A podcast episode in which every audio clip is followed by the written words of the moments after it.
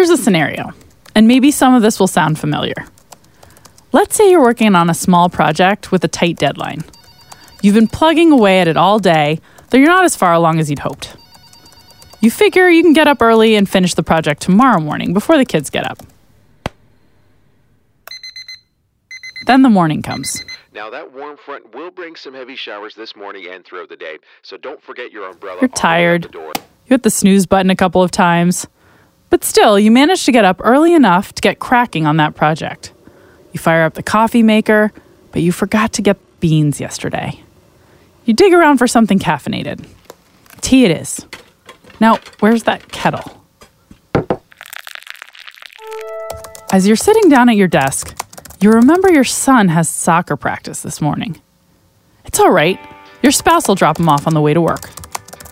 Now turning to your morning commute, that accident on the I-80 means that traffic is crawling this morning. Okay, traffic is bad this morning. You'll have to leave a little earlier than usual. But you've still got time. You dive into your project. Right, the dog needs to be walked. And just as you get back into the house, Hey, honey, do you mind taking the kids into school this morning? I've got my class. ah, and before you know it, it's 7:45. You're corralling the kids and all the homework that needed to be checked yesterday, and now it's 8 a.m. and you're going to be late for work, and you haven't even touched the project that's due today. How did this happen? It's not like you don't know how hectic mornings can be. So, why did you expect this morning to be any different? Today, we're going to dig into the reasons why the best laid plans don't always track with reality at home, at work, or in outer space. Two, one, zero, and lift off. I'm Katie Milkman, and this is Choiceology, an original podcast from Charles Schwab. It's a show about the subtle forces that can push you in one direction or another when you're trying to make decisions, often without you even realizing it. We bring you high stakes stories that illustrate these hidden forces that can shift decisions, and then we dive into the science behind our occasionally irrational behavior. Finally, we try to give you some tools to fight back against behavioral traps, all to help you avoid costly mistakes.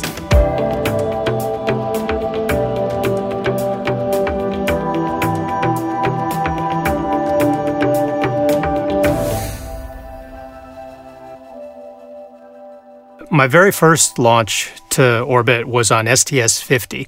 That was back in 1992.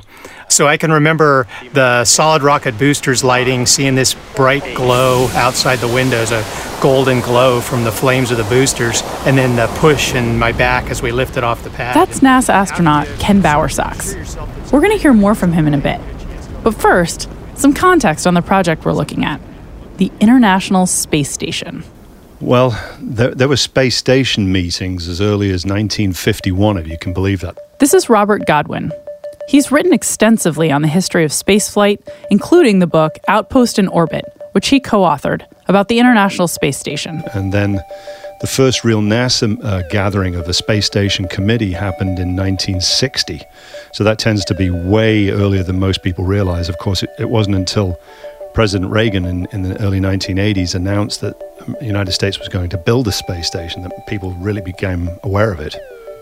We can follow our dreams to distant stars, living and working in space for peaceful economic and scientific gain. Tonight, I am directing NASA to develop a permanently manned space station and to do it within a decade. That was President Ronald Reagan from his 1984 State of the Union address. It was official. America had an aspirational plan to build a low Earth orbit space station. It was to be called Freedom.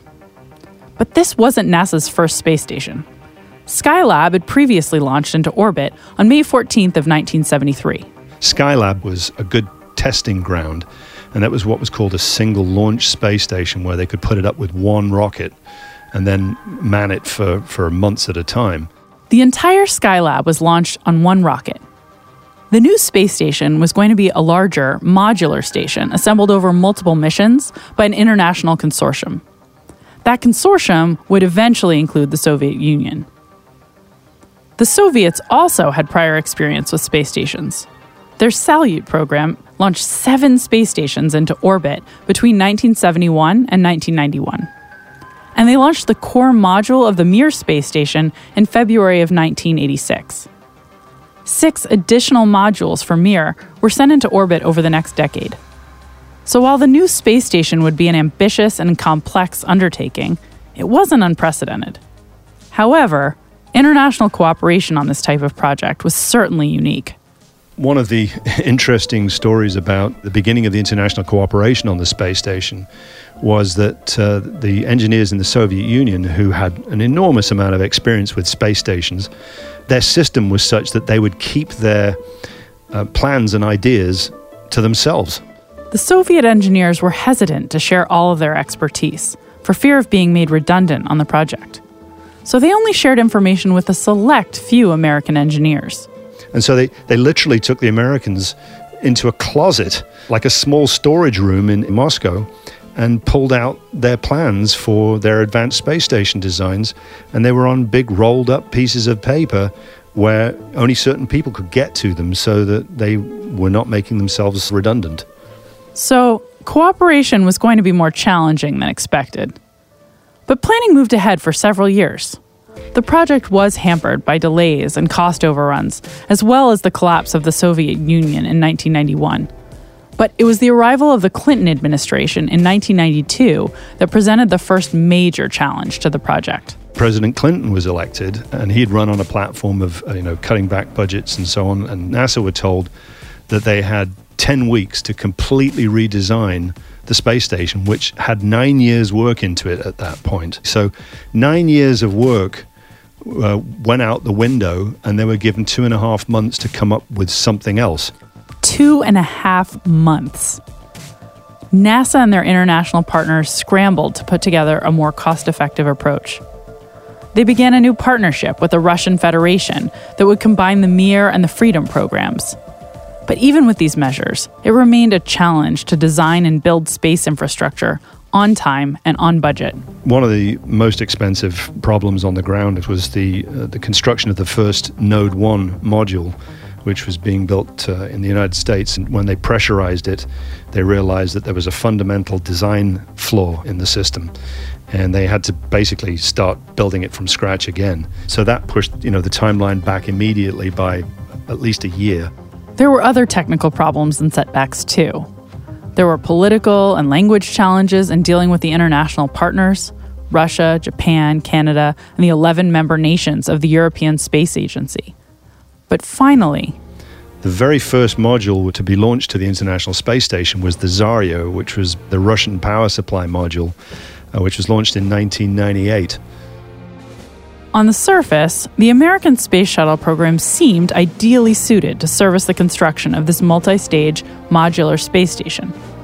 Shuttles were reusable and substantially less expensive on a per mission basis than the previously canceled Apollo rocket program. But Robert Godwin argues that this may not have been the most cost effective approach after all. It seems to me that they could have done this a whole lot cheaper, quicker, and easier if they hadn't canceled the Saturn V rocket, which was the giant booster that sent men to the moon. That thing had such an enormous lifting power. It could have launched the entire mass of the space station in probably three launches, maybe two, uh, as opposed to however many it's been now. I think it was 35 or something that it took to actually build it with the shuttle. So, ironically, using the shuttle would be more expensive in the long run. And because more flights were required, there were more opportunities for things to go wrong. Now suppression water system armed. T minus 10, 9, 8. Yeah, I'm Ken Bowersox, uh, retired NASA astronaut. Um, worked for about 19 years at NASA. Um, I flew five times in space, four different space shuttle missions, and then on my fifth mission, I got to live aboard the International Space Station during Expedition 6.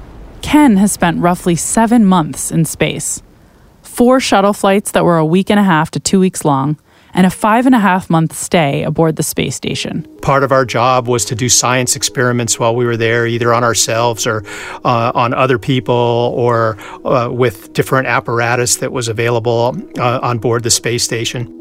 Ken was also involved in delivering and installing an addition to the station.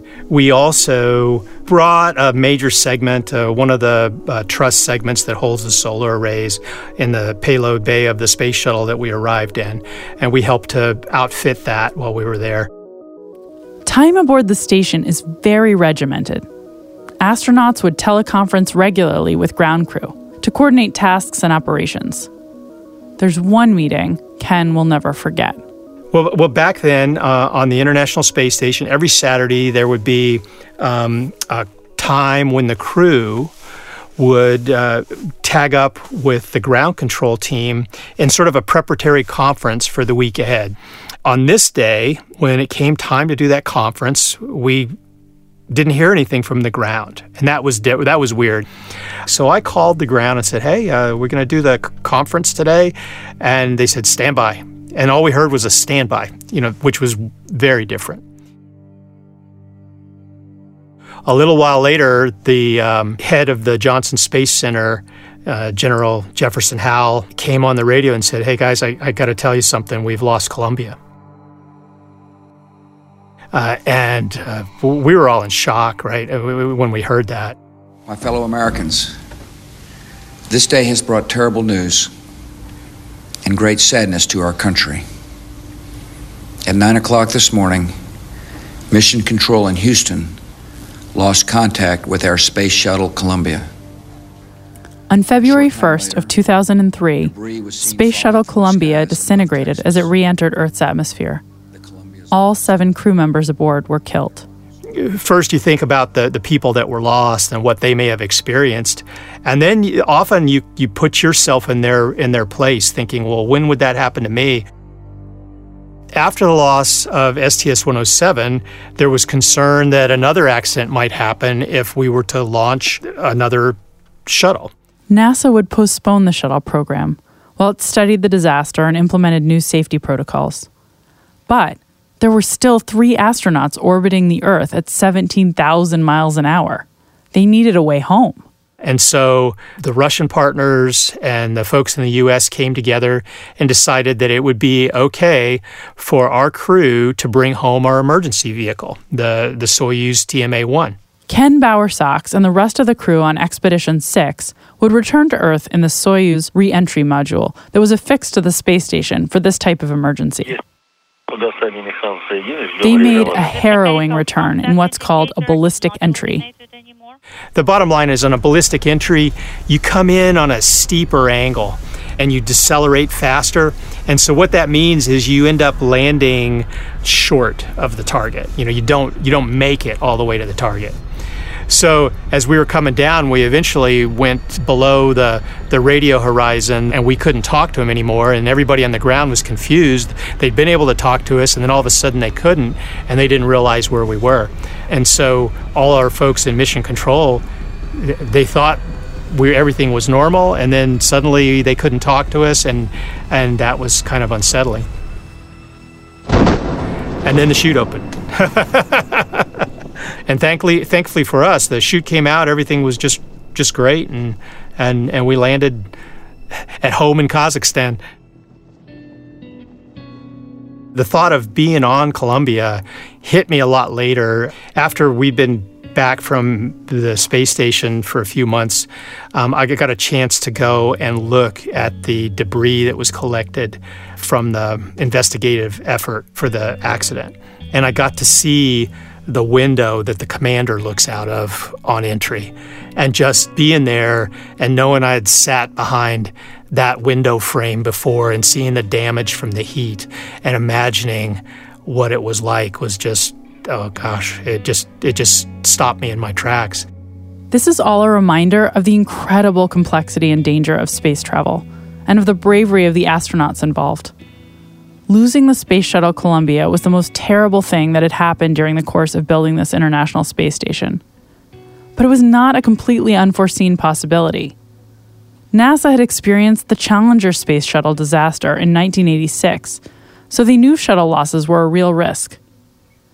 Though everyone involved recognized the risk of a shuttle failure, the Columbia tragedy had a massive impact on the space station project. Here's Robert Godwin again. Losing the Columbia actually delayed launches entirely for a couple of years. Nobody was going to launch anything until they'd done a complete breakdown of exactly what happened, tried to figure it out. And that meant going and picking up all the pieces. The original timeline for constructing the International Space Station had shuttles going up nearly every four weeks. Now, after a two year delay, the shuttle would only launch two to three times per year. And of course, that pushed back the timeline for the space station more than anything. That original monthly launch schedule was an incredibly ambitious target. That ambition, that go fever, really ended up causing these terrible accidents to happen and people to lose their lives, which then delayed the entire program and caused the uh, International Space Station to cost more money and take longer than was predicted. The Columbia disaster drove costs on the already mind bogglingly expensive project even higher, as increased safety standards meant more complex paper trails, additional layers of equipment redundancy, and substantially longer project timelines. Of course, safety should be paramount, and space exploration is incredibly valuable to humanity. It's interesting to compare the planned cost and schedule to what actually happened. When they first proposed the space station, when President Reagan announced that they were going to build it, they thought at the time that they might be able to do this for maybe 10, 15 billion dollars. And of course, by the time it was actually completed, um, it's in the much more than that, tens of billions of dollars, if not a hundred billion dollars. They were hoping to actually complete the space station by 2005, and they didn't actually complete it until the last shuttle flight in, in 2011. Six years behind schedule, and that's not even the original schedule, and tens of billions of dollars over budget. It's the most expensive single structure ever built and the most complex. Despite the cost, it's a remarkable achievement. Today, the thing with its solar panels deployed, it's the size of a football field now. There's an entire Japanese laboratory on board, there's a European laboratory. There are all of these docking modules that connect everything together. There's this inflatable module that was launched to be uh, tested out for a space hotel. It's flying in this really tough environment in low Earth orbit, radiation hitting it all the time, constantly subject to the potential hazards of meteors and so forth. And yet it's been done on this cooperation agreement between all of these different countries, all people speaking different languages, having to make different technologies work together. It is just an incredible accomplishment. Rob Godwin is the co author of Outposts in Orbit Ken Bowersox is a veteran of five space shuttle launches and an extended stay aboard the International Space Station. I have links in the show notes and at schwab.com slash podcast, where you'll also be able to find all of our past episodes, transcripts, and bonus content.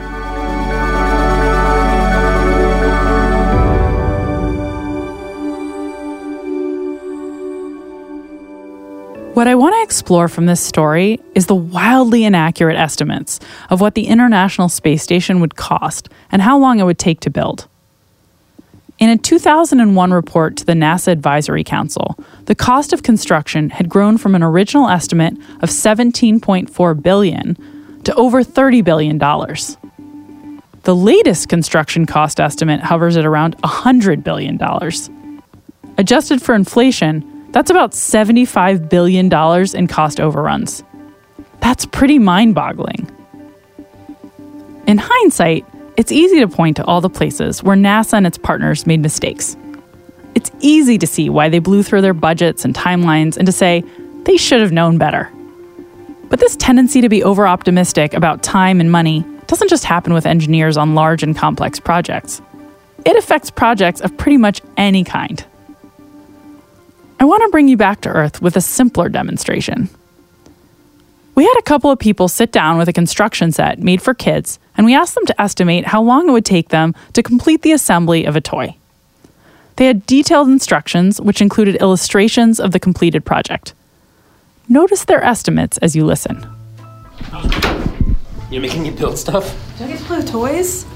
Oh, yeah. So today what we're doing is we're having you play with a educational building engineering toy. So we're going to get you to build a blender out of Okay. all these gears and rods and connectors.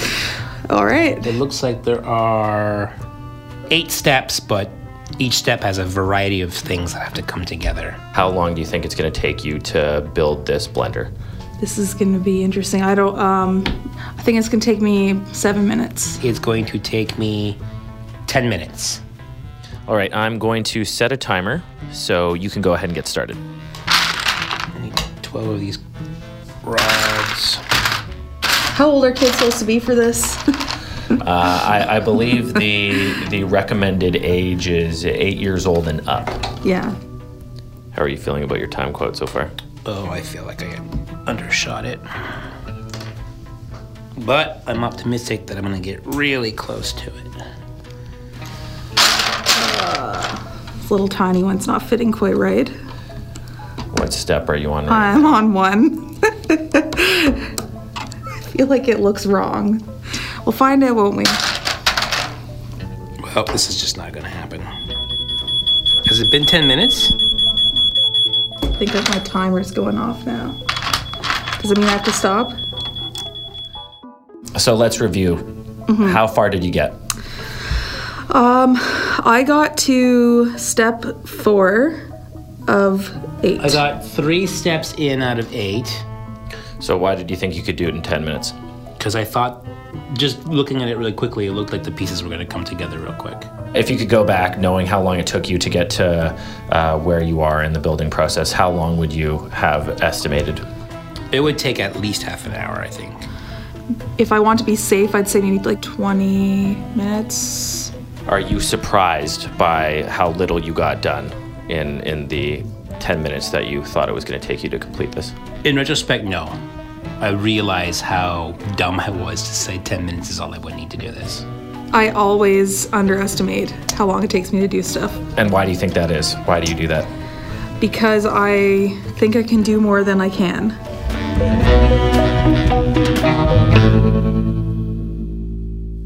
Okay, so this project was not exactly rocket science or space station science. But notice that our participants did exactly the same thing that the International Space Station engineers did, just on a smaller scale. They substantially underestimated how long it would take to complete a project. And this isn't just a staged example. This phenomenon has been documented time and again across dozens, if not hundreds, of research studies. It's the same thing that burned our imaginary character at the start of the show. Humans tend to be overly optimistic about the time, energy, effort, coordination, and expense it will take to complete a task or a project. And they tend to ignore the what ifs, the unforeseen, the unimagined, the unconsidered aspects of a project. College students consistently underestimate how long it will take to finish a term paper. Construction contractors often underestimate how long a renovation will take. Businesses, governments, nonprofits are all prone to miss the mark when estimating schedules. This happens even when we aren't rewarded for shaving costs and have every reason to make accurate estimates. But why? Research points to errors in the way we predict the future. In the late 1970s, Amos Tversky and Daniel Kahneman proposed a behavioral bias they called the planning fallacy. Their work was later extended by Kahneman and his colleague Dan Lovallo, and the bias was defined as the tendency to underestimate the time, costs, and risks of future actions, and at the same time, overestimate the benefits of the same actions. I've invited Bradley Staats, a professor at the University of North Carolina's Kenan Flagler Business School, to help me get into the details of this bias and how to avoid falling prey to it. Hey, Brad, thanks so much for joining me. Of course, Katie. Glad to be here today. Okay, so let's start out by talking about what the planning fallacy is. Could you describe for us what is this bias and where does it come from? Sure. So, with the planning fallacy, you know, we're talking about uh, kind of an optimism bias, but it's not just optimism. It's that we underestimate how long a future task is going to take, even when we have knowledge that past events took longer than planned. So, it's not just that we're overly optimistic. We we should know better, and yet and yet we don't. What causes this? Why is it that we should know better? We have the data available from past events and then we keep messing up. Yeah, it's a great question. So it, it's back to this challenge of kind of an inside outside view that uh, we have our own experience and we really get caught up in that experience and we don't think about the broader picture. And so it, it shows up in a few different ways. Um, one is that kind of we focus on just that one activity or that project. So think about kind of taking home work for the weekend instead of you know, recognizing that we have to make dinner or we have to go to a kid's baseball game. We just think about the work itself. So, you know, yes, I'll get all of this done done, 10 pages written, uh, and instead we get one, even though we know that's all we ever get written. Um, we also kind of tend not to really draw on our own experience that you know when we're estimating how long something's going to take we we look forward and ironically you know we should be looking backwards we should be thinking about well what did what did things look like in the past I think the final point is is one of attribution, right? And so you know this challenge of uh, as we're trying to figure out things, how much of it was me versus the situation, um, and so even if we think about those prior events, you know we say, well, they were special, they were unlucky, or you know I won't have that same problem, and uh, we kind of discount and, and throw it away. Could you give an example of a time that the planning fallacy has affected your own judgment? Well, so so I'll give two um, that are related. So so we have a friend and co-author uh, named Craig Fox, and uh, when we were talking to him about this one time, uh, he brought up how he had to have some renovation work done, and he got an estimate from a contractor. And at the end of that, he was wise enough to ask the contractor, "Well, how often are you right?" And the guy kind of looked up the sky and thought about it, uh, and then uh, said, "Well." never. Uh, and so, you know, and yet Craig still went on with the work. Uh, fast forward, you know, several years, kind of, we had our own big home improvement project uh, that we asked, you know, how long it would take and he came back to us, uh, the contractor, with a six month estimate. Um, sadly, not only did I fail to you know, kind of draw on Craig's lesson of asking him for some sort of range, we then kind of proceeded as if six months was actually how long it was going to take, knowing full well, or at least we should have, uh, that would blow through that limit. Uh, ended up being kind of nine, ten months uh, over budget as well in the whole process. I love that you did home contracting example. Those are all too familiar. Um, exactly. Okay, so let's talk about research. So, could you tell me a little bit about some of the research studies that you find most compelling on the planning fallacy?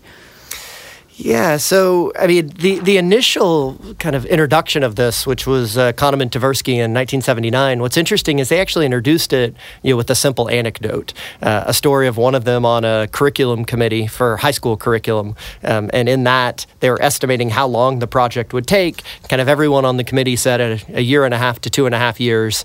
Um, then uh, uh one of them was smart enough to say, well, hold on, have, have we ever done something like this before? Uh, and uh, kind of the expert said, well, yes, and 40% of the time it never finishes. When it actually finishes, it's seven to 10 years. Uh, and uh, in their case, it ended up taking about eight years. So they fell kind of right in the middle of that distribution. Uh, and so that really sets it up nicely. Uh, in terms of you know other researchers who've been active, uh, Roger Buehler and, and, Dale Griffin have been particularly prolific um, in documenting the planning fallacy um, and, and really highlighting how it shows up again and again. One other project I'd highlight that I found really interesting uh, was thinking about kind of individual versus group uh, decision making. And, and, so we might think that a group could help regulate us, um, but what it actually found was when they brought the group together, the group became even more optimistic uh, as it kind of moved towards uh, you know the kind of improved um, guesses or faster guesses as no, that won't be a problem here. Uh, and so the the bias even extended compared to just having individuals do things by themselves. Yeah, that's super interesting. And Brad, of course, since we've worked on one project together that was related to the planning fallacy, I can't resist the temptation to ask you to talk a little bit about that. Yeah, absolutely. So we looked at this idea of kind of what we called a team scaling fallacy, this challenge of you know, we increasingly underestimate task completion time as the team size grows. Uh, and so really the project came from a uh, observation by Fred Brooks, chief architect of the IBM System 360 project who uh, wrote the book The Mythical Man Month. Uh, and in that book, he has something known as Brooks' Law, where he says adding people to a late project makes it later. And so the, the key idea that we had was that when we look at the impact of bigger teams, we think a lot about the gains from adding people, uh, but we don't think about the coordination losses that we're going to incur. And so it's kind of a, a group planning fallacy, basically So, in our study, we actually took a couple of different approaches to understand this. Um, in the research lab, we had individuals estimate how long a task would take for teams of size two and teams of size four. Uh, what we did was we had folks build a Lego spaceship of all things, so it was very well structured. So, then we had the data on how long it took. And while the four person teams were quicker, if you looked at the total person minutes that they put into the project, not surprisingly, it was higher, right? They didn't finish in 10 minutes versus 20, um, it was something in between. Um, and so then we had people estimate this. How long did they think a four person team would take in that total person minutes compared to the two person? Um, and what we see is that while they adjusted a little bit, they didn't adjust nearly enough. And so I think it's an interesting element that the planning fallacy is not just, you know, looking at a simple task, how long is this going to take me? But as we expand it out and we think about kind of other dimensions, in this case, team size, the real challenges that introduces. Brad, you know, this is obviously a really pernicious bias. What can we do to help people avoid falling prey to it? So I think there are at least four things that we can think about doing. Um, the first and one of the oldest is looking at unpacking the work. That if we take whatever it is we're estimating, break it down into smaller subcomponents. And this really helps us focus on each of those individual pieces as well as how they fit together. Um, the second thing is is using other people, but using them in a productive manner. So I, there's a chance when we use a group that we can kind of bias each other and make it worse. Instead, um, we can bounce you know these ideas off of someone when we share with them how long we think it's going to take. You know, we can ask them, you know, what's wrong with this forecast? Why might I be too optimistic in in how I'm approaching it? Um, the third is is trying to explicitly call out how long those other classes have taken, uh, those other projects have taken.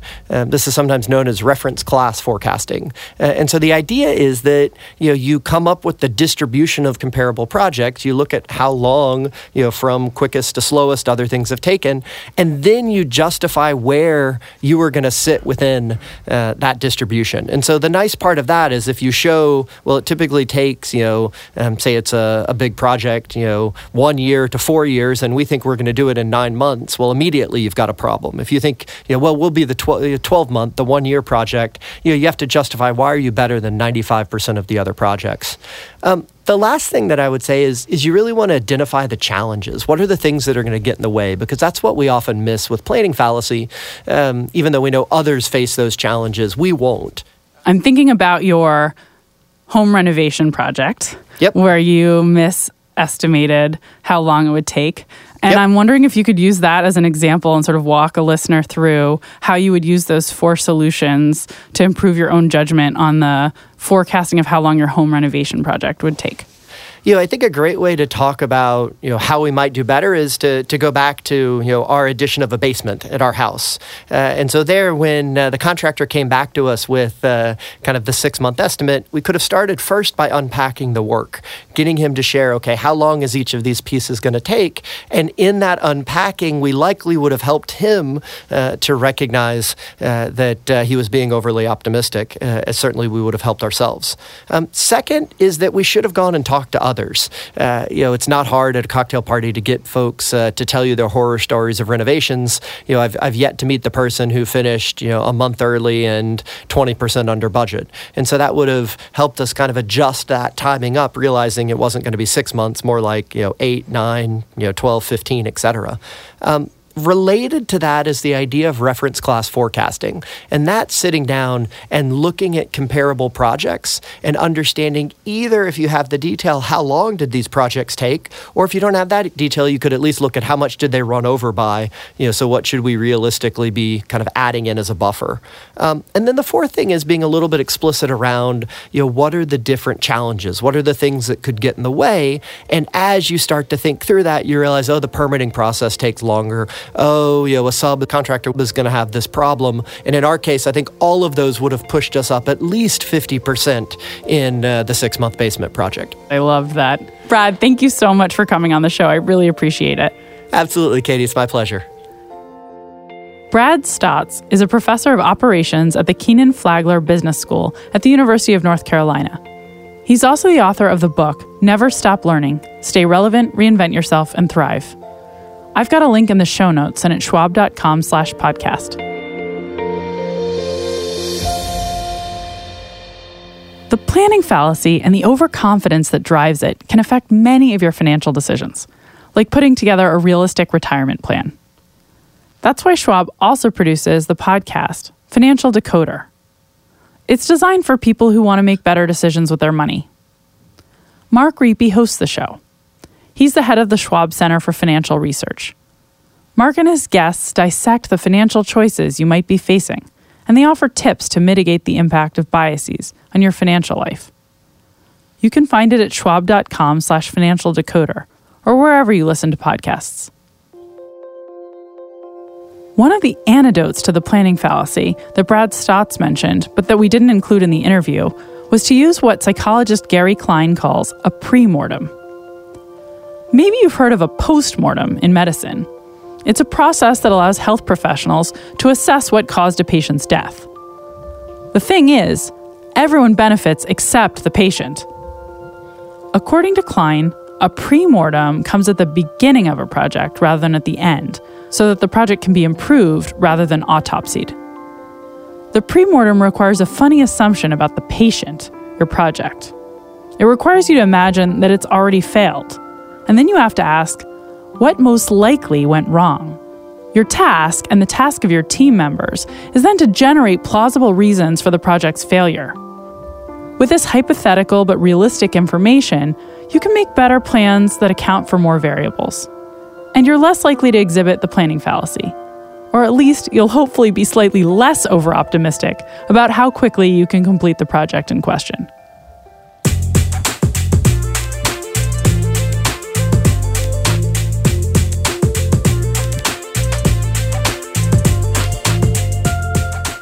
I hope you've enjoyed this season of Choiceology. We'll be on a bit of a break for the summer, but we'll be back with new episodes on September 2nd assuming everything goes according to our very well thought out plan. So stay tuned and stay subscribed. If you've enjoyed the show, tell a friend or colleague, and leave us a review on Apple Podcasts and other platforms. Reviews are always much appreciated. And if you like this episode, you might enjoy revisiting our very first episode of the show on overconfidence, a pernicious bias that contributes mightily to the planning fallacy. I'm Katie Milkman. Thanks for listening. Talk to you again in September.